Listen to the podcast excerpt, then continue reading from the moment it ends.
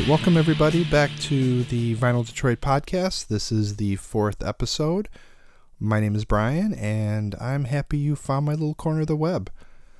So, you know, why the podcast? And really, the whole purpose of the podcast is to give any music listener exposure to albums they may have never heard or ever listened to before. But after maybe hearing what you've heard here today, you maybe will check out the artist further. After listening, I would definitely recommend going over to Spotify, Apple Music, or wherever you get your music and check out more releases by the artist. In the show notes, I've now started to include playlists that you'll be able to find on Spotify where you can hear some of the tracks that we played today plus, you know, more tracks by the artist. So sit back, relax, give me about 10 to 15 minutes of your day here, and maybe you'll hear something that you'll like, maybe something that'll expand your musical horizons. This show's been so much fun to produce, I can't even tell you. I've had so much positive feedback by the listeners, by the folks on Instagram. Uh, we have a group on Facebook now, and I just started a Twitter account as well for those of you that are on Twitter. Very proud of everything so far that, that, that this podcast has done. We've had great interviews with Shoestrings. We've done an interview with Unrest's Mark Robinson. Hopefully you heard those. If not, I would definitely give them a listen. I, I think they're all really, really good, really, really interesting. But for today's episode, let's jump right in. And this episode is uh, going to stay in the good old US of A this time. And uh, we're going to talk about a band that, frankly, I really wore out their, their CDs between the years 96 and 2000, and maybe a little bit earlier than that. It comes from four fine lads who met at Yale who formed a band and put together a run of three of the finest indie albums of the 90s, in my opinion. With that, today's episode will spotlight the stellar March Records 1996 release, Ready, Steady, Go by Holiday. Holiday was formed in 1992 when Josh Genet, Andrew Park, Matt Snow all formed Wimp Rocket. In 93, they added Paul Moyano on drums and then later Calvin Chin. The lineup was then set for what would become Holiday. The Holiday released three proper LPs and a host of 7 inch singles, as well as appearing on the legendary 1996 March Records compilation Pop American Style. The first track that we're going to hear today is the opening track from Ready Steady Go, and it's titled Here We Are Again. It features what I always came to know as the signature holiday beat, smooth rhythms, and lush, well arranged horns. So, with that, let's give Here We Are Again a spin.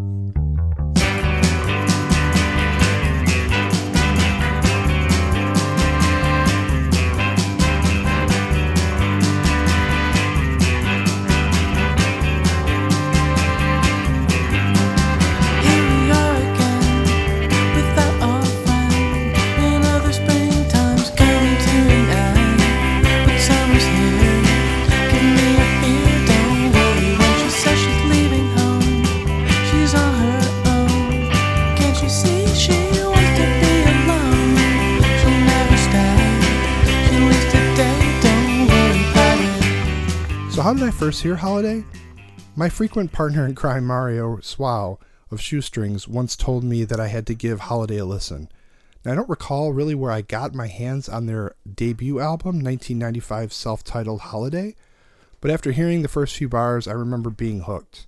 It just it had tight musicianship, the horns, stellar production, and Holiday really had everything that I loved in a record. You know, pair that with Josh Genet's gentle but honest lyrics, and you'll have what really, what I always felt painted a very vivid picture in my mind's eye. His voice was what I felt was probably one of the more unique vocal approaches of that time, and really what I felt set Holiday apart from the others. It was very, very distinctive.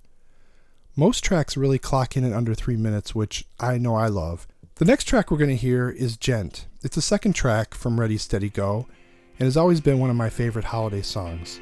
With that, let's give Gent a spin. Let's take a ride to. Don't think that I'm. I know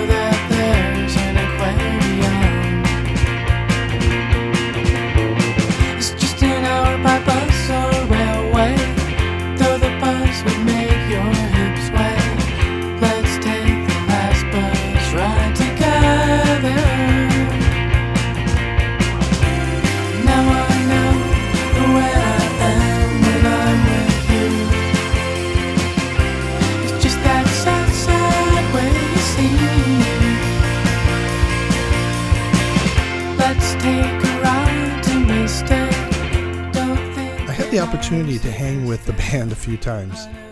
Uh, the first time that, that I met them was at the 1996 Twee Fest in Washington, D.C. Holiday was playing, and so was Mario and Rose's band Shoestrings. This was the infamous festival that went on during an absolutely massive snowstorm, one that I've never seen before in the DC area. And actually, only half of the festival went on due to the amount of snow. A really cool fact was that while we were there, we stayed at Pam Berry's house of the famous Black Tambourine. And I always felt like I lived the rock life that time because we slept on the floor of a second story bedroom. One of my most vivid memories, though, of Holiday at the festival was being at someone's house, and I don't know whose house it was, and Josh and Matt found a copy of the Shaft soundtrack and they were super excited and kept gushing about it. And I'll be honest, I, I'd heard of Shaft, but I'd never really heard the soundtrack. And since then, I've really discovered it. I actually own it here, and I love that soundtrack. And I really, I guess, attribute it to that snowy night in Washington. It really is a masterpiece, but without spending time with, with Matt and Josh and the band, I would have never found that. So for the next track, we're going to give a listen to How Do You Know? Its driving drums and masterful intertwining guitars by Josh and Matt Snow make this one of my absolute favorites of the album. Let's give it a spin.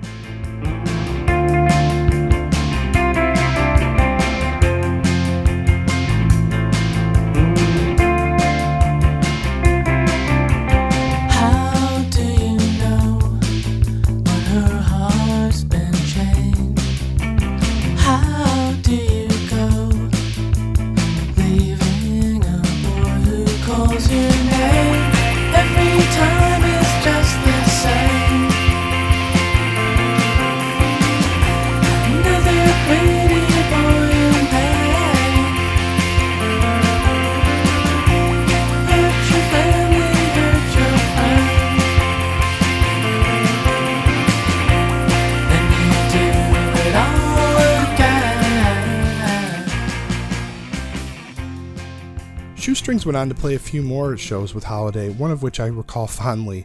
It was a holiday pop festival in Detroit where Shoestrings played. Holiday was there, and it was at the legendary Zoot's Coffee in Detroit. Any of you who've been there or have heard the stories about Zoot's, they're all true. It's actually a house that is, it's actually still standing on Cass Avenue, and at the time, it was an area where your mother would tell you you probably shouldn't go. And one of those nights that we were there, and I don't know if it was this night, I remember seeing a gentleman going down the street with a te- big television in a in a shopping cart, and that should tell you a little bit about the neighborhood. But Zoot's was legendary. It was a house, and really, when you set up to play, you actually played in the living room. It was very cool, very much that mid '90s vibe.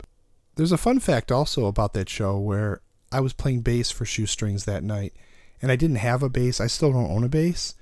And Andrew Park was nice enough to allow me to play his super sweet Rickenbacker bass for the show, which I actually have a photo of here at Vinyl Detroit headquarters. I actually look at it pretty fondly. In fact, I think there's a photo of myself on the Vinyl Detroit uh, Instagram account, or maybe it's on the Shoestrings account. I'm not sure of, of myself and Mario on stage, and I'm actually holding that bass.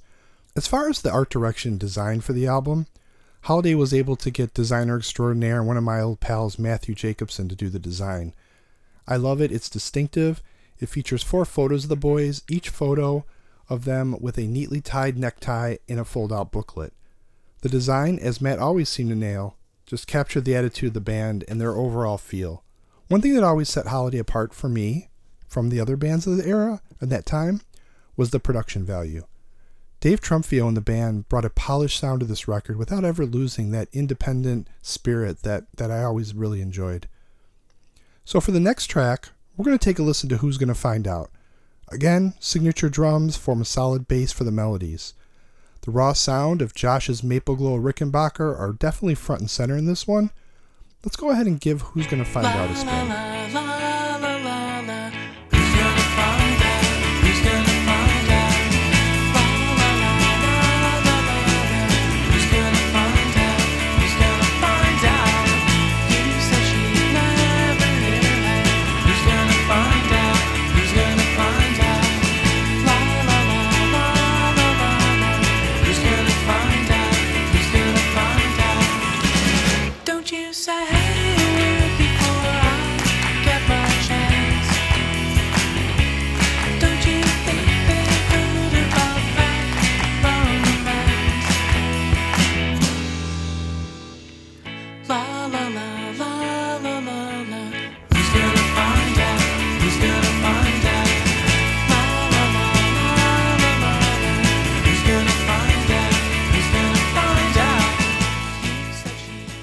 Every time I saw Holiday play, they performed in a suit and tie, which, you know, not too ironically, is really was the spirit of the design of the album.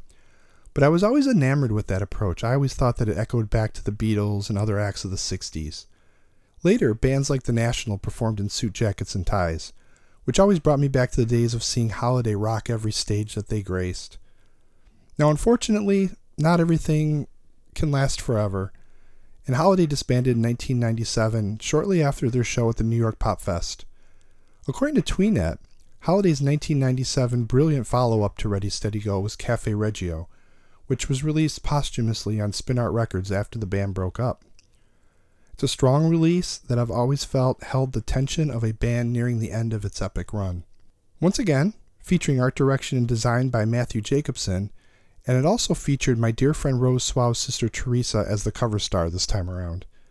If you like what you've heard today on these tracks from Ready Steady Go, I would definitely check out the tracks on Cafe Reggio, which I'll include in the playlist in the show notes. It's a great place to dig deeper into the holiday catalog. Now, one last fun fact before we close the show here is that Cafe Reggio is sadly the only holiday album to get a proper vinyl release. I own a copy of it, and it's a fantastic sounding record even today.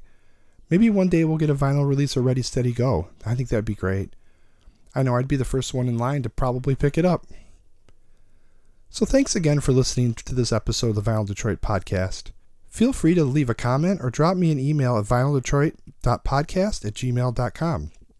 As always, this podcast can be found on your favorite platforms. I also have a Facebook group now, like I mentioned earlier, that if you haven't liked already, now's a great time to do so.